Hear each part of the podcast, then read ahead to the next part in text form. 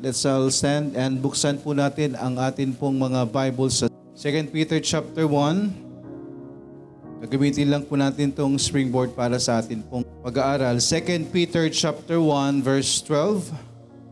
Nandiyan na po. 2 Peter chapter 1 verse 12. Ready? Read. Wherefore I will not be negligent to put you always in remembrance of these things, though ye know them and be established in the present truth. Tayo po'y mananalangin dakilang Diyos na nasa langit. Salamat po sa umagang ito, Panginoon, at napatawad sa mga pagkukulang at mga pagkakasala. At naway gabayan niyo po ang bawat isa. Maging karapat-dapat po kami sa amin pong uh, pag-aaral ng iyong salita ngayong umaga, Panginoon at uh, naway tanggalin niyo anuman pong mga bagay na maaari pong makahadlang sa amin pong uh, pakikinig. Gayon din po patuloy na dalangin na naway makala, makadaloy po ito ng malaya sa bawat isa. Gayon din po ang bawat isa makikinig Panginoon, durugin niyo at basagin ang aming mga puso nang sa gayoy makapasok po ng maayos ang iyong salita. Gayon din sa iyong lingkod Panginoon, patuloy na gabay at biyaya para sa pagbabahagi ng iyong salita at gayon din po ay kagalingan sa lahat ng mga karamdaman. Maraming maraming salamat po. Pinupuri ka po namin at pinihiling po namin ang lahat ng ito sa pangalan ni Jesus na aming Panginoon at tagapagligtas. Amen. Then tayo po'y makakaupo na po at nawa ang bawat isa ay uh, nakahanda po para sa atin pong uh, pag-aaral. Amen? tayo po yung mag-focus, lalo tigit yung mga bata po, no, wag hayaan natin na magkwentuhan ang mga bata sa halip ay turuan po natin how to behave. Habang nandito po sa bahay-sambahan, kaya sabi ng salita ng Diyos, sa umpisa pa lang, turuan na. Amen? Sabi sa Proverbs, train up a child in the way he should go, and when he is old, he will not depart from it. Amen? At gayon din ho ang sabi ho ng salita ng Diyos na tayo po bilang uh, nakatatanda ay siyang maging uh, halimbawa. Amen. Siya tayo maging halimbawa din po at tayo po ang dapat na, of course, ang uh, nagtuturo po sa atin pong mga anak. Kaya po patuloy nating isama po sa panalangin ang bawat isa, higit sa lahat yun, yun pong mga uh, individual na walang relasyon sa Panginoon because uh, ang uh, karunungan po ay nanggagaling sa Panginoon.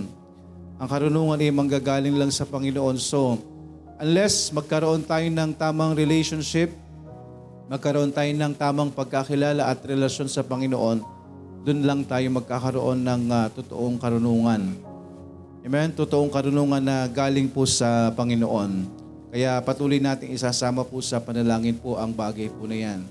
Wherefore I will not be negligent to put you always in remembrance of these things, though ye know them, and be established in the present truth. So again, yan po gagamitin lang natin na uh, springboard po. Ibig sabihin po, uh, pagkukunan lang ho natin ng atin pong panimula sa atin pong pag-aaral. As a minister, as a tagapanguna po sa bawat isa sa atin sa, ba- sa bahay sambahang ito ay uh, andun ho na marapat na laging andun po yung paalala po sa bawat isa po sa atin. Okay? So ang atin pong pag-aaral ay may, may pamagat pong be mindful of. Be mindful of. Ibig sabihin lamang po niyan is uh, maging uh, attentive po tayo regarding with care, bearing in mind, headful, or observant. So ibig sabihin po, be mindful of, ito po ang pag-aaral natin is uh, reminder or paalala po sa bawat isa ho sa atin. Paalala po sa bawat isa ho sa atin. So, simpleng bagay lang po ang atin pong paalala sa umagang ito na naway maunawaan po ng bawat isa higit sa lahat sa mga wala pa hong uh, tamang relasyon sa Panginoon. At gayon din ho sa bawat isa ho sa atin na tayo po bilang mga mananampalataya ay atin din pong uh, laging pakatatandaan yung kahalagahan po ng ating Panginoon, ang kahalagahan po ng Diyos sa buhay ng isang tao. Because kung wala nga pong magiging tamang relasyon sa Panginoon is hindi ho magkakaroon ng totoong ah, karunungan ng isang tao sa bagay-bagay sa mundo, sa lahat ng mga sitwasyong na-encounter, hindi natin magagawan ng tamang desisyon. Ang mga bagay po na yan, unless magkaroon po tayo ng tamang pag-unawa. Amen? Kasi sa, sa mundong ito, gagawin ho natin yung mga bagay according sa ating kakayanan. According po sa ating karunungan. Pero again, ang karunungan ho natin ay napakalayo. Amen? Napakalayo po ng karunungan ng tao sa karunungan na ibibigay po ng Diyos sa bawat isa ho sa atin. Amen? Sabi nga ho ng salita ng Diyos, Your thoughts are not my thoughts. Your ways are not my ways. Kaya talagang napakalayo po kapag tayo ay magde-decide. Napakalayo ho kapag ta iisipin natin ng isang bagay. At kung ikukumpara natin yan sa salita ng Panginoon, sa karunungan na manggagaling sa Panginoon, napakalayo. Amen. Kaya po, sabi nga, ako po ay meron pong uh, tungkulin, no, kagaya po ng, uh, ng bagay na ito na isinulat ng salita ng Diyos, isinulat, may ginamit ang Diyos na siya po ay uh, marapat na patuloy na magpaalala. Ang lingkod ng Panginoon marapat ho na patuloy ding magpaalala at patuloy na magbahagi ng salita ng Diyos. Wherefore I will not be negligent. Sabi po ng uh, sumulat po nito. Wherefore I will not be negligent to put you always in remembrance of these things. Though we know them or ye know them and be established in the present truth. So ngayong umaga po, Paalala po sa bawat isa ho sa atin, meron ho tayong uh, ilang bagay na tatalakayin. We have uh, four na dadaanan po this morning. Amen? So again, be mindful of. Amen? Tayo po'y maging uh, paalalahanan. Ipakita po sa atin, no, sa bawat isa ho sa atin, unang-una sa mga wala pa hong tamang relasyon sa Panginoon. Tayo po bilang uh, nandito sa loob ng bahay sambahan, alam natin kung ano ho ang ating sitwasyon sa harapan ng Panginoon. But be mindful of, again, unang bagay po, be mindful of, number one, man's iniquity. Be mindful of man's iniquity. Okay, that is man's iniquity. Sabi po sa Isaiah 64:6. Okay, again, Be mindful of, number one, man's iniquity. Ano po ba yung iniquity? Alam na alam po natin, iniquity is injustice. Iniquity is sin. Iniquity is unrighteousness. Iniquity is deviation from rectitude. So, nung nabang napag-aralan natin last time about rectitude, ano po yung ibig sabihin ng rectitude? Ang rectitude is holiness. Okay, so ito po is kabaliktaran po. No? Yung uh, kabaliktaran po ng righteousness, of course, is unrighteousness. So be mindful of man's iniquity. So tayo po bilang tao, pakatandaan po natin na tayo po ay lahat ay makasalanan. Wala pong pwedeng magsabi na tayo po'y walang kasalanan dahil yan po ay nakasulat sa salita ng Diyos. So ang atin pong ibinabahagi is ang salita ho ng Diyos, hindi ho ang karunungan po ng tao. So sabi po sa Isaiah 64.6, Be but we are all as an unclean thing. So nakalagay po dito, Be but we are all. We are all as an unclean thing. Tayo po ay isang ano, isang maduming bagay na inahalin tulad po ng Panginoon and all our unrighteousnesses are as what? Itinan po natin, no?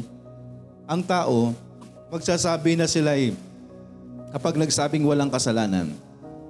No, ang tao po madalas ang nakikita ay ang ibang tao. Ang tao po ang, ang madalas nakikita kasalanan ng ibang tao.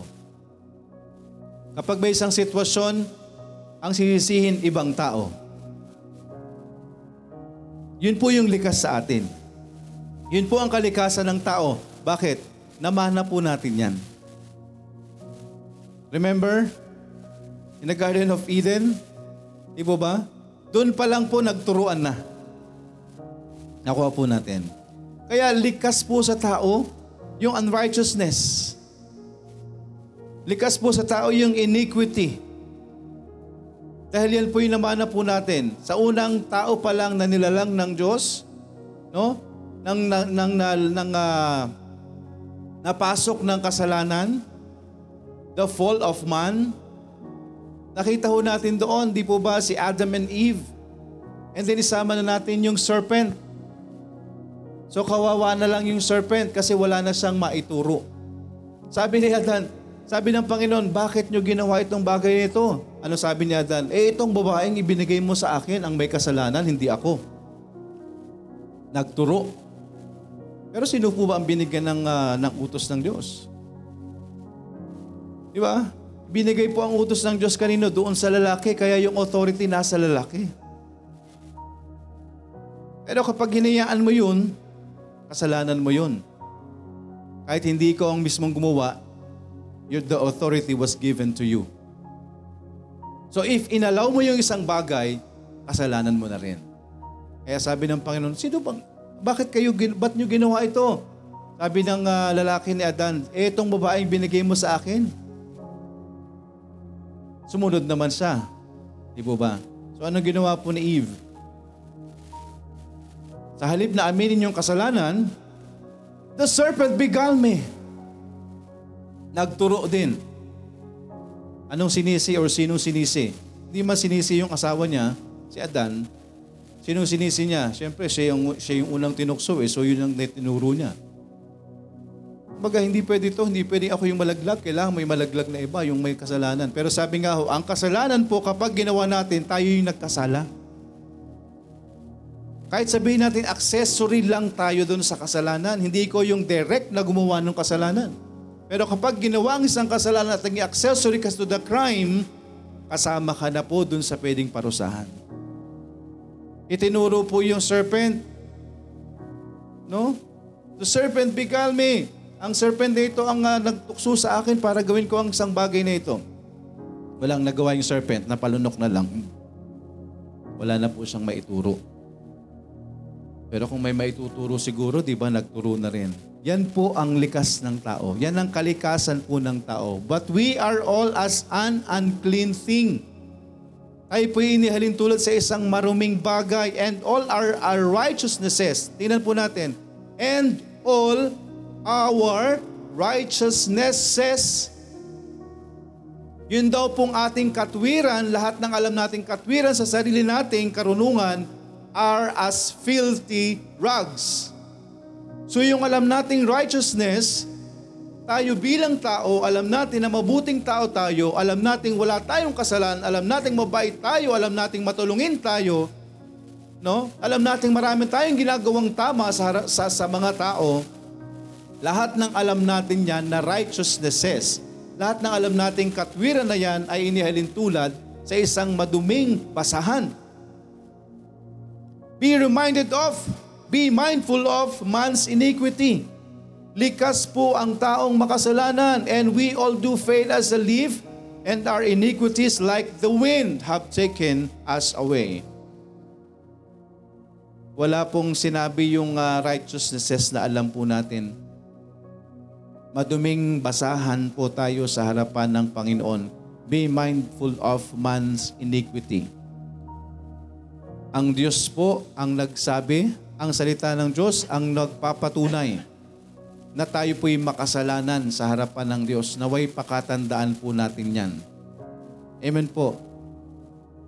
So pakatandaan ho natin na tayo po'y maruming basahan, tayo po'y isang uh, maruming basahan na inihalin tulad ng atin pong Panginoon. Isaiah 64.6 Isaiah 53.6 All we like sheep have gone astray, We have turned everyone to his own way, and the Lord hath laid on him the iniquity of us all.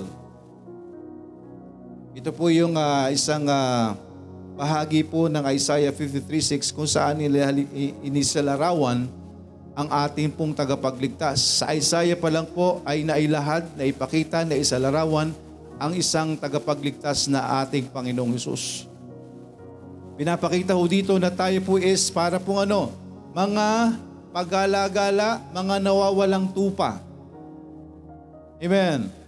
We like sheep have gone astray, we have turned everyone to his own way. Tayo pong tao ay gusto'y gawin ang nais po natin according to our own way, according to our own will. Pero ano ho ang sabi ho ng salita ng Diyos? All our righteousnesses are as filthy rags.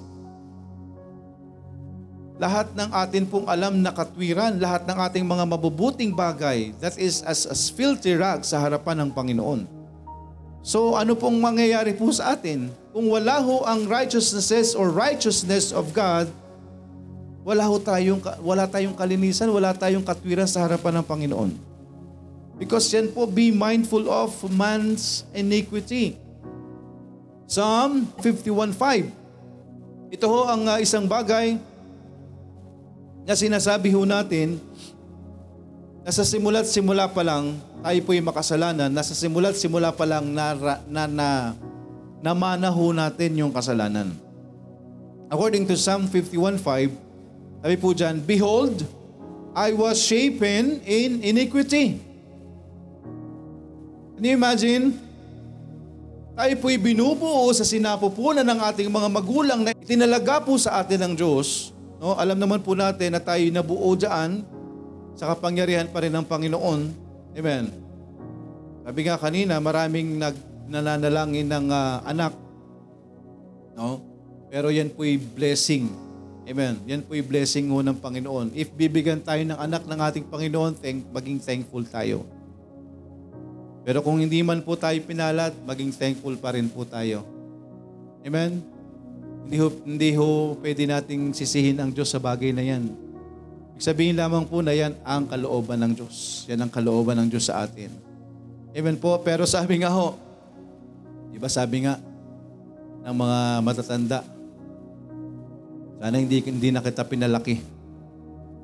No, habang lumalaki yung anak, asaway. Sana nung sanggol pa lang sinakal na kita. Di ba? Sana nung sanggol pa lang, tinabunan na kita ng unan. Kung alam ko lang na magiging ganyan kapag laki. Kung pwede nga lang po. No? Pero hindi ho natin pwedeng maisisi. Why? We are all shapen in iniquity. No? Uh, tayo po niregaluhan ng Diyos ng anak. Yun, yan ay blessing. Blessing po ang anak po, yan po ay uh, bigay at yan po ay pinagkatiwala ng Diyos po sa atin. Kaya nga napakalaki ng atin pong pananagutan bilang mga magulang na pinagkatiwalaan ng anak. Kaya nga di ba sabi kung hindi mo lang aakayin ng iyong anak patungo sa Panginoon, huwag ka na lang mag-anak. Nagiging accessory lang tayo no, ng isang tao para mapunta sa impyerno. Sa totoo lang, Magiging accessory tayo, magiging isang daan tayo, parang isang tao ay mapahamak at mapunta sa impyerno, though we are all shapen in iniquity. Pero andun pa rin po yung salita ng Diyos na sabi nga ho, train up a child in the way he should go and when he is old, he will not depart from it. So yun po'y atin pong pananagutan bilang mga magulang na turuan po natin ang atin pong mga anak.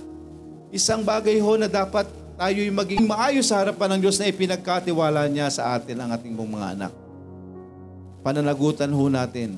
No, pero sabi nga ho, likas po, no? Be, remi- be mindful of man's iniquity. 51:5 ng Psalm, Behold, I was shapen in iniquity, and in sin did my mother conceive me. Kaya alam niyo po, lahat ho ng tao, makasalanan. Sabi nga, nasa sinapupunan pa lang, binalot na ng kasalanan. Why? Yung kasalanan po, meron tayong original sin na namana. Kaya kahit anong gawin ng tao, kahit anong righteousness ng tao, we are all sinners. Meron tayong likas na kasalanan. Kahit anong gawin nating pagiging mabuting tao. No? We are all unrighteousness. We are all sinners sa harapan ng Panginoon. Be mindful of man's iniquity. Walang ligtas. Dahil sa sinapupunan pa lang makasalanan na. So kung hindi natin kayang tanggapin na tayo makasalanan, lalo, the more tayo nagkakasala. Kasi yun ang sinasabi ng Diyos eh. No? Yun ang sinasabi sa atin ng Panginoon na sa, sa simula't simula pa lang, pinaglilihi pa lang tayo ng ating magulang, makasalanan na tayo. Psalm 51.5, Behold, I was shapen in iniquity and in sin did my mother conceive me. Shapen in iniquity, no? Our mother conceived us in sin. Naman na ang kasalanan. Walang ligtas kahit sino. Kaya there is none righteous. Sabi ng, kaya nga po dun sa New Testament, di ba? There is none righteous, no not one. No, ang, ang, ang, ang pinanggalingan po niyan is in the Old Testament. Sa ho dito yung pinanggalingan niyan, yung Psalm 51.5 na sinasabi, We are all shapen in iniquity and in sin did my mother conceive me. That's why in the Old Testament, it is the same message. From New Old Testament at, uh, until New Testament, yan po ay iisa ang mensahe. Ipaalam, i-inform tayong mga tao, tanggapin nating mga tao na tayong lahat ay makasalanan sa harapan ng Panginoon. Walang magagawa yung pagiging mabuti nating tao. Amen. We are all as an unclean thing. No? Isaiah 64:6 And all our righteousness are as filthy rags and we all do fade as a leaf, and our iniquities, like the wind, have taken us away. Isaiah 6 7 And he laid it up upon my mouth and said, Lo, this hath touched my lips, and thine iniquity is taken away, and thy sin purged. Salamat na lang sa ating Panginoon. Amen. And he laid it up upon my mouth and said, Lo, this hath touched my lips, and thine iniquity is taken away, and thy sin purged. Salamat na lang sa atin pong Panginoon na ating tagapagligtas. Siya lang po ang uh, maaaring makapagtanggal ng atin pong kasalanan, ang kaparusahan ng atin pong kasalanan. Isaiah 59.3 For your hands are defiled with blood, and your fingers with iniquity, and your lips have spoken lies, your tongue hath muttered perverseness. Titus 2.14 Who gave himself for us, that he might redeem us from all iniquity, and purify unto himself a peculiar people, zealous of good works. Without Christ, tayo po isang maduming basahan sa harapan ng Diyos. Walang magagawa po yung atin pong sariling katwiran dahil tayo po isang maduming basahan sa harapan ng Panginoon. Again, be mindful of, number one, man's iniquity. Number two, be mindful of man's inability. Be mindful of man's inability. Tayo po ay pinapaalalahanan na tayo po ay mga tao na tayo isang taong makasalanan. And at the same time, be mindful of man's inability. Marami po tayong hindi magagawa. Marami po tayong mga bagay na hindi kakayaning gawin. Amen? Inability, the state of being unable to do something. Sabi po sa Ephesians chapter 2, verse 12, that at that time you were without Christ, being aliens from the commonwealth of Israel, and strangers from the covenants of promise, having no hope and without God in the world. Amen. Kung wala po tayong Diyos, wala po tayong pag-asa. Kung wala po ang Diyos sa buhay po natin, wala tayong pag-asa. Be mindful of man's inability. Ephesians chapter 4:18, having the understanding darkened, being alienated from the life of God through the ignorance that is in them because of the blindness of their heart. Like what we've said the last time, we were once blind. Oh, for us, that's an analogy. Pero noon, yan po is literal na nangyari. Marami po ang pinahintulutan ng Panginoon. Sabi nga ho doon sa isang passage na inalaw ng Diyos bakit hinayaang bulagang isang taong ipinanganak para ipakita ang kapangyarihan ng Diyos. No, na naalala natin yung isang tao na, na binigyan ng paningin ng Panginoon. Bakit sa inalaw? Bakit sa bulag? Dahil siya'y makasalanan ba? Sabi ng Panginoon, inalaw yan para, inalaw ng Panginoon yan, ng Diyos yan para ipakita ang kanyang kapangyarihan. Dahil siya'y bibigyan muli or bibigyan siya ng paningin ng Diyos. No? Pero sabi ng mga Pariseo, ng mga Pharisees, na sila'y nasa Panginoon, sila'y bulag. Ang ibig sabihin lamang po is yun ay pagsasalarawan na tayo kapag wala tayong Diyos, wala tayo sa Panginoon, tayo po ay bulag. Bulag tayo sa katotohanan. Not literally, pero bulag tayo sa katotohanan. Hindi natin nakikita yung totoo. Wala tayong alam sa katotohanan. Ephesians 4.18, having the understanding darkened, being alienated from the life of God through the ignorance that is in them. Kaya mga kaibigan, yung being ignorant sa salita ng Diyos, choice yan eh. Pinipili. No, meron tayong pagkakataon, lahat tayo binibigyan, I believe, ng pagkakataon ng Diyos na makarinig ng salita. Pero mas pinipili ng tao. Sabi nga ho, and uh, having the understanding darkened, being alienated from the life of God through the ignorance that is in them because of the blindness of their heart. Kaya po, kapag nakarinig tayo ng salita ng Diyos, paalala din ho ng salita ng Panginoon. If you hear my voice, harden not your heart.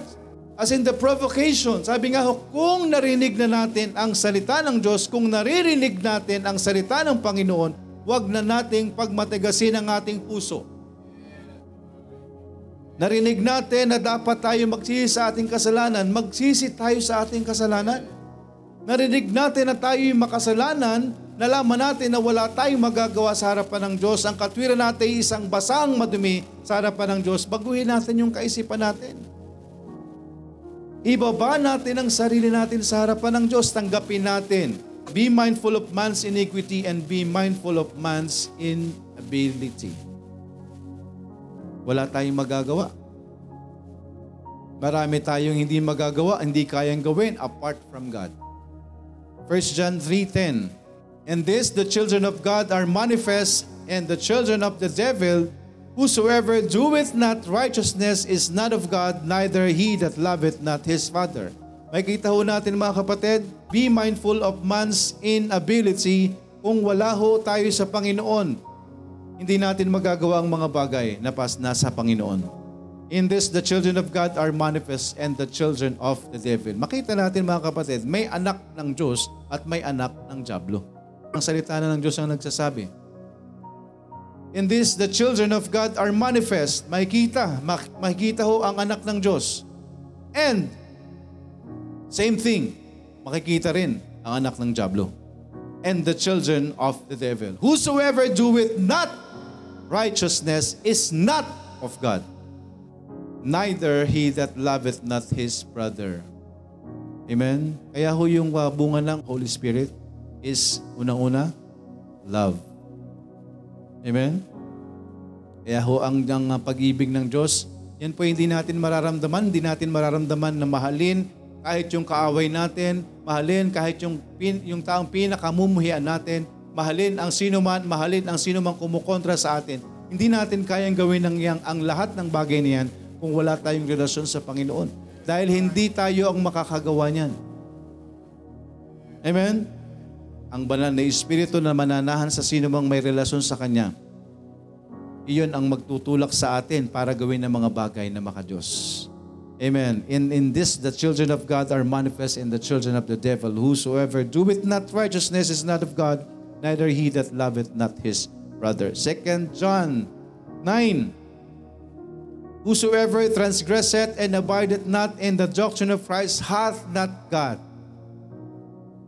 Again, whosoever transgresseth, gumagawa ng mga, ng mga kasalanan and abideth not in the doctrine, hindi sumusunod sa katuruan ni Kristo, hath not God. Wala siyang Diyos. Wala sa kanya ang Diyos. He that abideth in the doctrine of Christ, kung sinusunod natin ang katuruan ni Kristo, He hath both the Father and the Son. Kaya mga kapatid, hindi tayo dapat nagtuturo na yung panalangin natin is ang Diyos Ama lang. Hindi dapat tayo nagnanalangin sa Diyos Ama lang. Mga kapatid, tandaan po natin, hindi tayo kailanman makakalapit sa Ama kung hindi sa pamamagitan ni Kristo. Whosoever transgresseth and abideth not in the doctrine of Christ hath not God. Meron pong doctrine of Christ. Meron pong tinuturo ang Panginoon. Meron pong kautusan ng ating Panginoong Yesus at ang kautosang yon ay galing sa kanyang Ama. He that abideth in the doctrine of Christ, kung tayo sumusunod sa katuruan ni Kristo, He hath both the Father and the Son. Amen. Susundin lang natin si Kristo, two in one ang resulta. Pero kung susunod ka lang sa Diyos Ama, yun lang ang pinapanangilinan mo, lagi ka na nalangin sa Ama lang, alam nyo, hindi tayo naririnig. Kailanman hindi tayo maririnig because we need a mediator.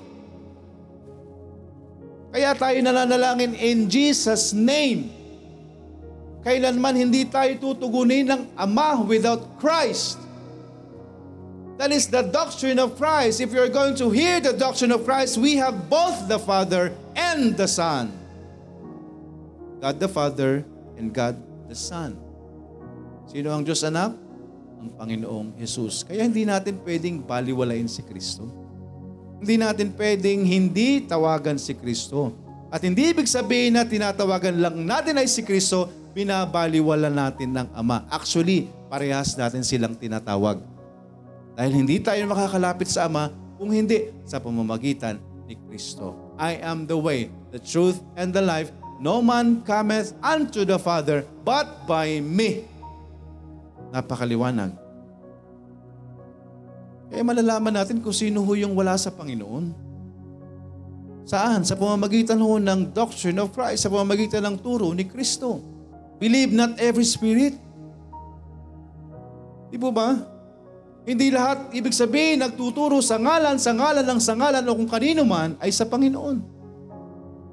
Alam niyo kung hindi ka naniniwalang si Kristo ay naggaling sa Diyos at nagkatawang tao, hindi ka sa kay, kay Kristo. Ikaw ay ang espiritu ng Antichrist. Kung ang pinaniniwalaan mo yung si Kristo ay tao lang, hindi ka sa Diyos. Kailangan nating paniwalaan, kailangan nating sundin ang katuruan ni Kristo dahil ang pagsunod natin kay Kristo ay pagsunod natin sa Ama. 1 John 3.10 ah, sorry, 2 John 9, Whosoever transgresseth and abideth not in the doctrine of Christ hath not God. He that abideth in the doctrine of Christ, he hath both the Father and the Son. Amen. Crystal clear. Napakaliwanag.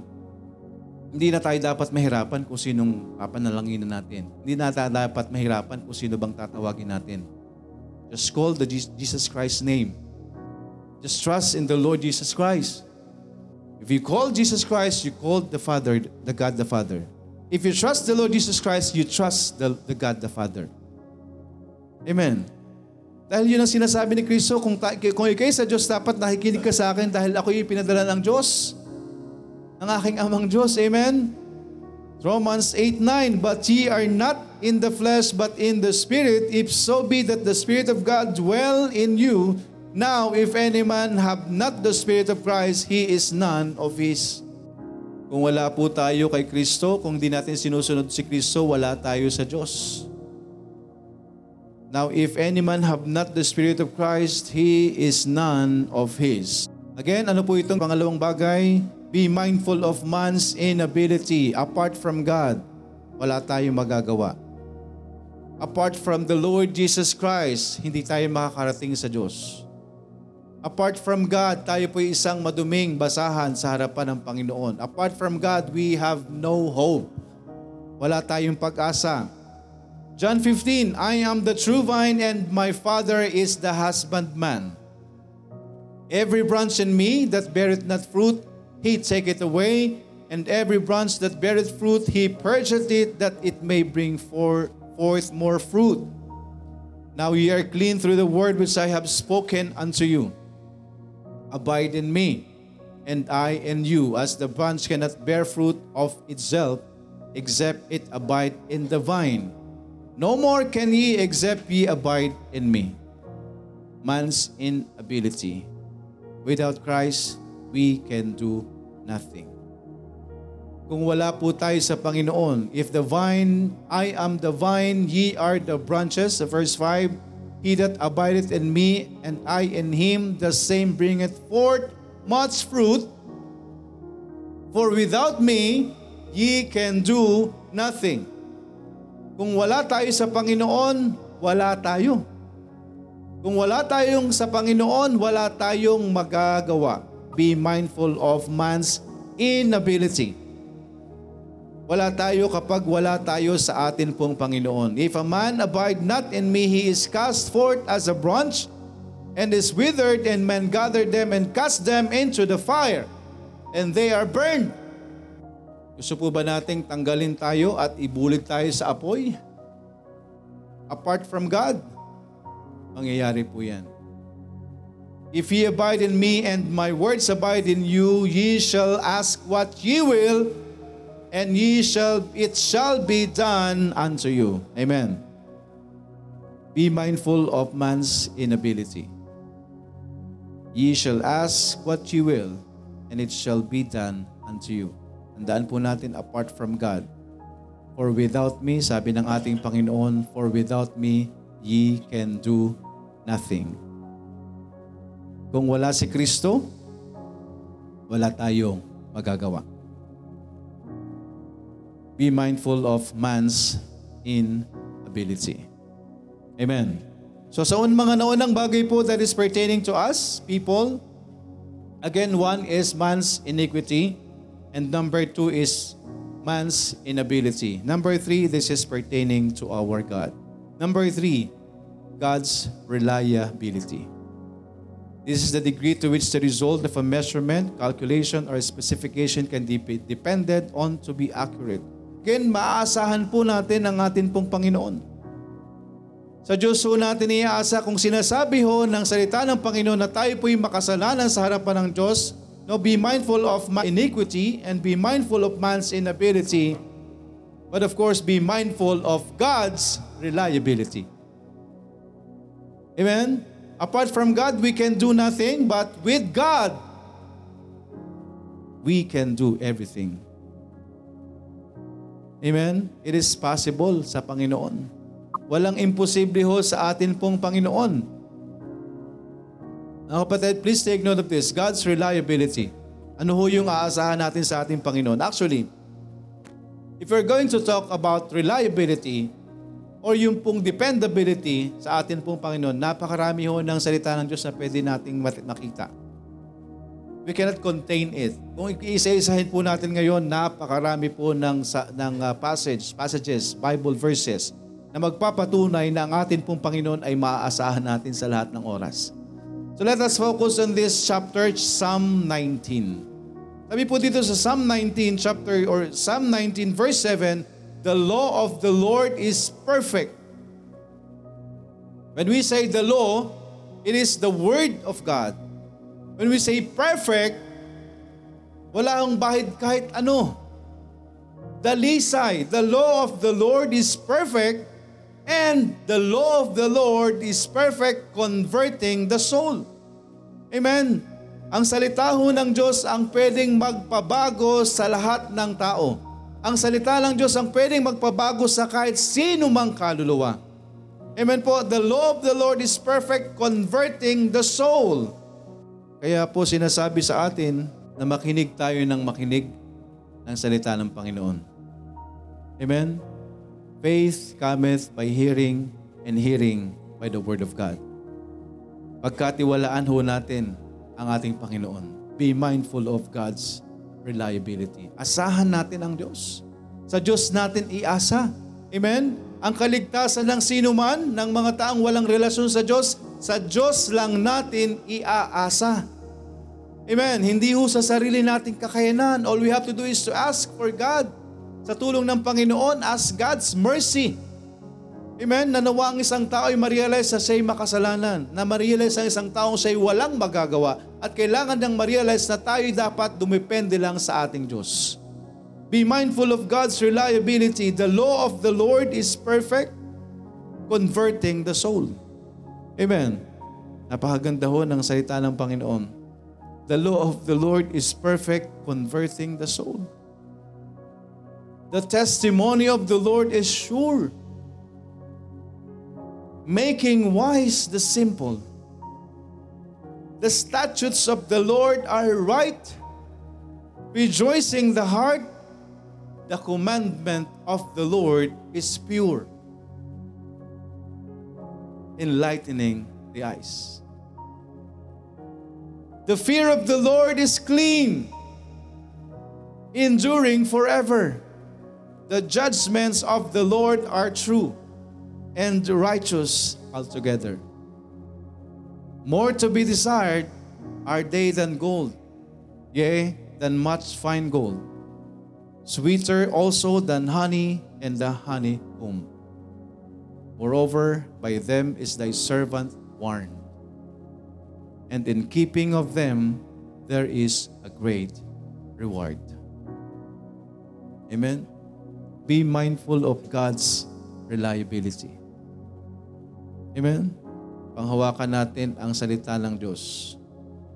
The law of the Lord is perfect, converting the soul. The testimony of the Lord is sure, making wise the simple. The statutes of the Lord are right, rejoicing the heart. The commandment of the Lord is pure, enlightening the eyes. The fear of the Lord is clean, enduring forever. The judgments of the Lord are true and righteous altogether. More to be desired are they than gold, yea, than much fine gold. Sweeter also than honey and honeycomb. Moreover, by them is thy servant warm. And in keeping of them, there is great reward. Punong-puno na. Amen? Be mindful of God's reliability. Sa Diyos lang po tayo aasa. Amen? Lahat-lahat ng bagay. No, ang kanyang salita ang, mag, ang magsasaayos ng kahit sinong kaluluwa. Amen po. Ang kanyang salita ho ang magiging daan para tayo po ay magkaroon ng relasyon sa Panginoon. Ang Panginoon din po ang kanyang kautusan, ang kanyang mga tinuturo, wala ho tayong dapat gawin kung di sundin. Kaya po sabi po dun sa last verse, no, this is not the last verse sa chapter 19, pero dito lang natin tinigil. Moreover, by them is thy servant warned, and keeping of them. Tayo po bilang kanyang mga, ling- mga anak, pinapaalalahanan. Sabi nga ho, keeping of them. Keeping the Lord's commandment, keeping the Lord's statutes, keeping the Lord's word, God's word, by obeying God's word, by submit, submitting to God, there is great reward. Amen. Be mindful of God's reliability. Purihin po ang Panginoon. And panghuli po, number four, be mindful of God's authority. Be mindful of God's authority, the power or right to give orders, make decisions, and enforce obedience, a right to command or to act. Sabi po sa 2 Chronicles 26 or chapter 20 verse 6, and said, O Lord God of our fathers, are not thou God in heaven, and rulest not thou over all the kingdom of the heathen? And thy hand is there not power and might, so that none is able to withstand thee. Again, be mindful of God's authority. When we say authority, there is the God's faithfulness, there is that God's shrewdness, and there is that God sabi nga po, supremeness. Amen po. Sa isahin po natin mga kapatid, God's authority. When we say authority, He's, siya na po yung nasa pinakataas. Amen? Siya ho yung nag-iisang dapat nating sundin. Be mindful of God's authority. Is the, he has the power or right to give orders. Amen? That's why there is the God's commandment. Andyan po ang utos ng Panginoon. He has the right to make decisions. Letter A, under God's authority, there is the God's faithfulness. Amen po. Yung authority ng Diyos, siya'y magbibigay po ng kanyang ah, faithfulness sa bawat isa ho sa atin. Nandyan ho yung kanyang salita na patuloy na nagpapaalala ho sa atin. It is of the Lord's mercies that we are not consumed. Sabi po sa Lamentations 3:22-23, It is of the Lord's mercies that we are not consumed.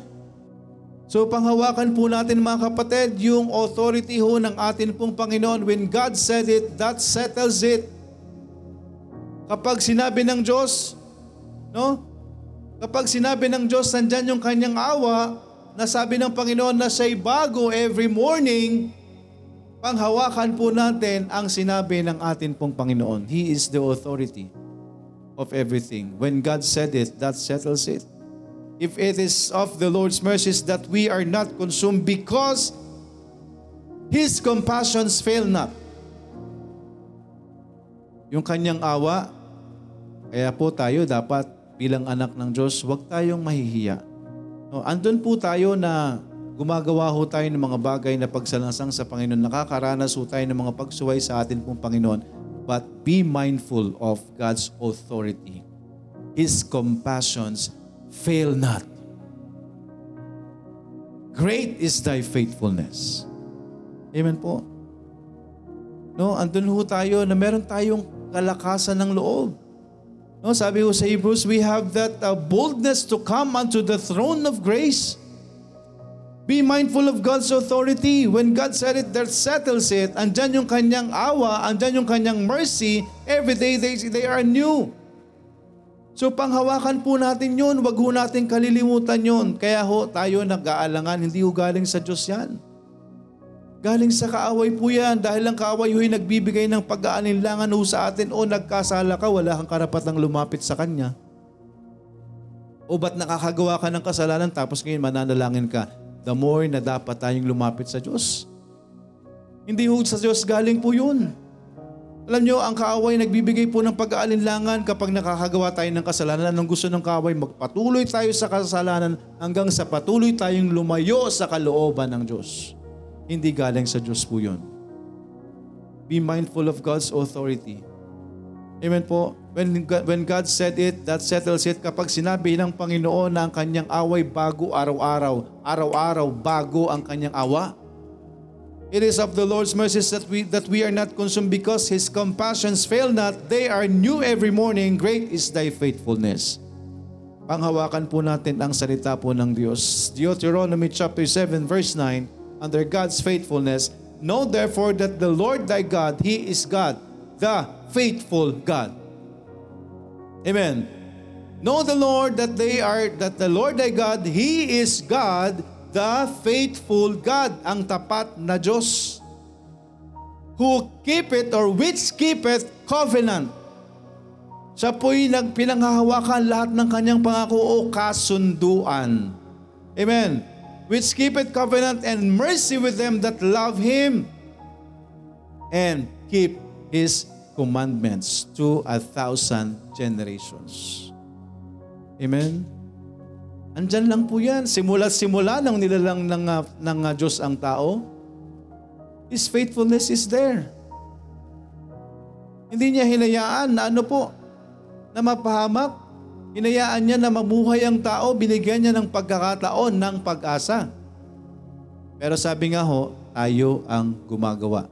Tayo ang pumipili. Pero ang Diyos tapat sa kanyang pangako. Amen? Which keepeth covenant and mercy with them that love Him and keep His commandments to a thousand generations. Kung ginawa na ng Diyos, pinatawad ng Panginoon, binigyan ng awa ng Panginoon ang mga nauna sa atin, hanggang sa ngayon ginagawa ng Panginoon at maaari niyang gawin sa mga susunod pang henerasyon.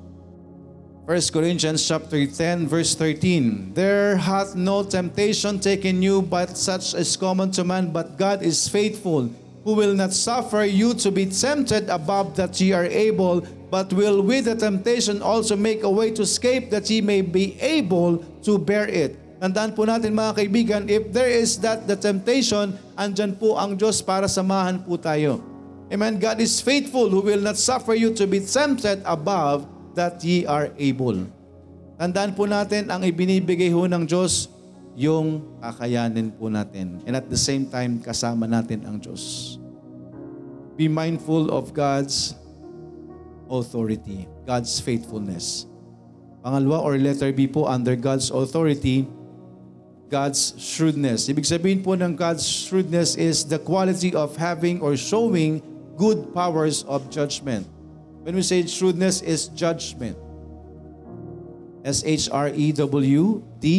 S-H-R-E-W-D-N-E-S-S. Sabi po sa Matthew chapter 10 verse 28, And fear not them which kill the body, but are not able to kill the soul, but rather fear him which is able to destroy both soul and body in hell. Tandaan po natin mga kaibigan, God's authority kayang gawin po ng Diyos na iligtas po tayo o ano po, mabulit po tayo sa impyerno. Pero tandaan ho natin, hindi ho ang Diyos ang may gusto po niyan. Binigyan ho tayo ng commandment ng Panginoon. So all we have to do is to follow God's commandment. Nang sa gayoy maiwasan po natin ang eternal punishment. Binibigyan ho tayo ng pagkakataon ng Panginoon. Andyan po yung judgment ng Panginoon.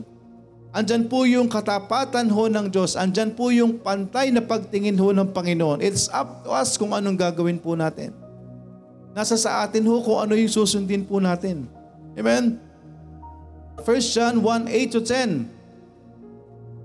If we say that we have no sin, we deceive ourselves and the truth is not in us. Kapag sinasabi nga po natin na wala tayong kasalanan, wala po sa atin. Sinuloko natin ang ating sarili at wala sa atin yung katotohanan. Pero tandaan po natin, there is, the God's, there is that God's authority. Kapag sinabi ho ng Panginoon, gagawin po niya. So wala ho tayong dapat gawin kung di sumunod sa atin pong Panginoon, tanggapin ang kanyang kautusan, tanggapin ang kanyang biyaya. If we confess our sins, all we have to do is to admit that we are sinners and we confess, i-confess natin yung atin pong mga kasalanan and He is faithful and just to forgive us of our sins and to cleanse us from all unrighteousness. If we say that we have not sinned, we make him a liar and his word is not in us. James 4:12 There is one lawgiver. God's authority. There is one lawgiver who is able to save and to destroy. Who art thou that judgest another? Sabi nga po, ang atin pong Panginoon, He has the authority. He has the commandment and he, he has his punishment. All we have to do is to follow his command for us to be saved. Or disobey his commandments for us to be destroyed. Kaya po mga kapatid, nasa sa atin po, there is one lawgiver who is able to save and to destroy. Kaya po nasa sa tao kung ano po ang kanyang susundin. Susunod tayo sa kalooban ng Panginoon, susunod tayo sa commandment ng Diyos for us to be saved, or we are going to disobey God's commandment for us to be destroyed. Nasa sa atin po mga kaibigan, but be mindful of God's authority. Be mindful of God's authority. God's faithfulness, God's shrewdness, and lastly, under God's authority, God's supremeness or sureness. John 6:37 says, "All that the Father giveth me shall come to me, and him that cometh to me I will in no wise cast out." So all we have to do is to come to God, admit that we are sinners, tanggapin natin ang ating Panginoong Isus bilang ating tagapagligtas at tayo po'y tatanggapin ng Diyos. At kung tayo nasa Panginoon, sabi niya, and him that cometh to me. Kapag tayo nagsisi sa ating mga kasalanan, lumapit tayo sa ating Panginoon. Kapag lumapit tayo sa ating Diyos, hindi na po tayo tatanggalin ng ating Panginoon sa Kanya. And him that cometh to him or to me, I will in no wise cast out. John 5:24 Verily verily I say unto you he that heareth my word and believeth on him that sent me hath everlasting life and shall not come into condemnation, but is passed from death unto life. Amen? When we say death, dito sinasabi ng Panginoon, yung kamatayan dito is eternal punishment. Pero kung lalapit po tayo sa Panginoon, sabi nga po, but is passed from death unto life. John 10, 27, 29, My sheep hear my voice, and I know them, and they follow me. And I give them, or unto them, eternal life. Neither shall any man pluck them out of my hand. My Father which gave them to me, to me, them me is greater than all, all, and no man is able to pluck them out of my Father's hand. Amen. God's supremeness or ito po is under God's authority. Let us see God's supremeness. Be mindful of man's iniquity. Be mindful of man's inability. And then number three, be mindful of God's reliability and be mindful of God's authority. All we have to do is to put our trust on the Lord Jesus Christ. Nang sa gayoy magkaroon po tayo ng totoong relasyon sa Diyos. Whosoever believeth that Jesus is Christ is born of God, and everyone that loveth him that begat loveth him also that is begotten of him. By this we know that we love the children of God when we love God and keep his commandments. For this is the love of God, that we keep His commandments, and His commandments are not grievous. For whosoever or whatsoever is born of God overcometh the world. And this is the victory that overcometh the world, even of our faith. Who is he that overcometh the world? But he that believeth that Jesus is the Son of God. Amen po. This is he that came by water and blood, even by Jesus Christ, not by water only, but by water and blood, and is the Spirit that beareth witness, because the Spirit is true. For there are three that bear record in heaven the Father, the Word, and the Holy Ghost, and these three are one. And there are three that bear witness in earth the Spirit, and the water, and the blood, and these three agree in one. If we receive the witness of man, the witness of God is greater, for there is, or this is the witness of God which he hath testified of his Son.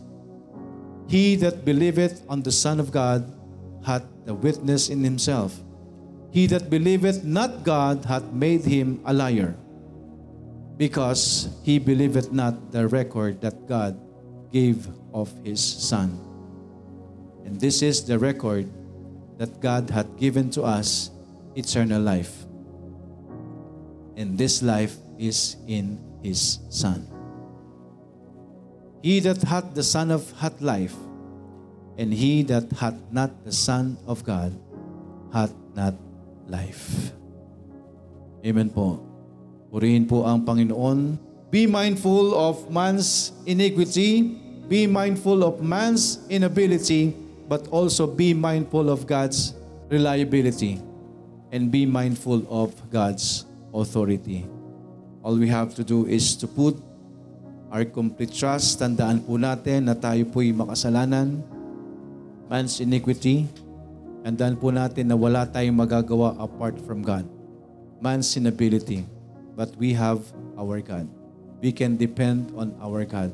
Be mindful of God's reliability and be mindful of God's authority.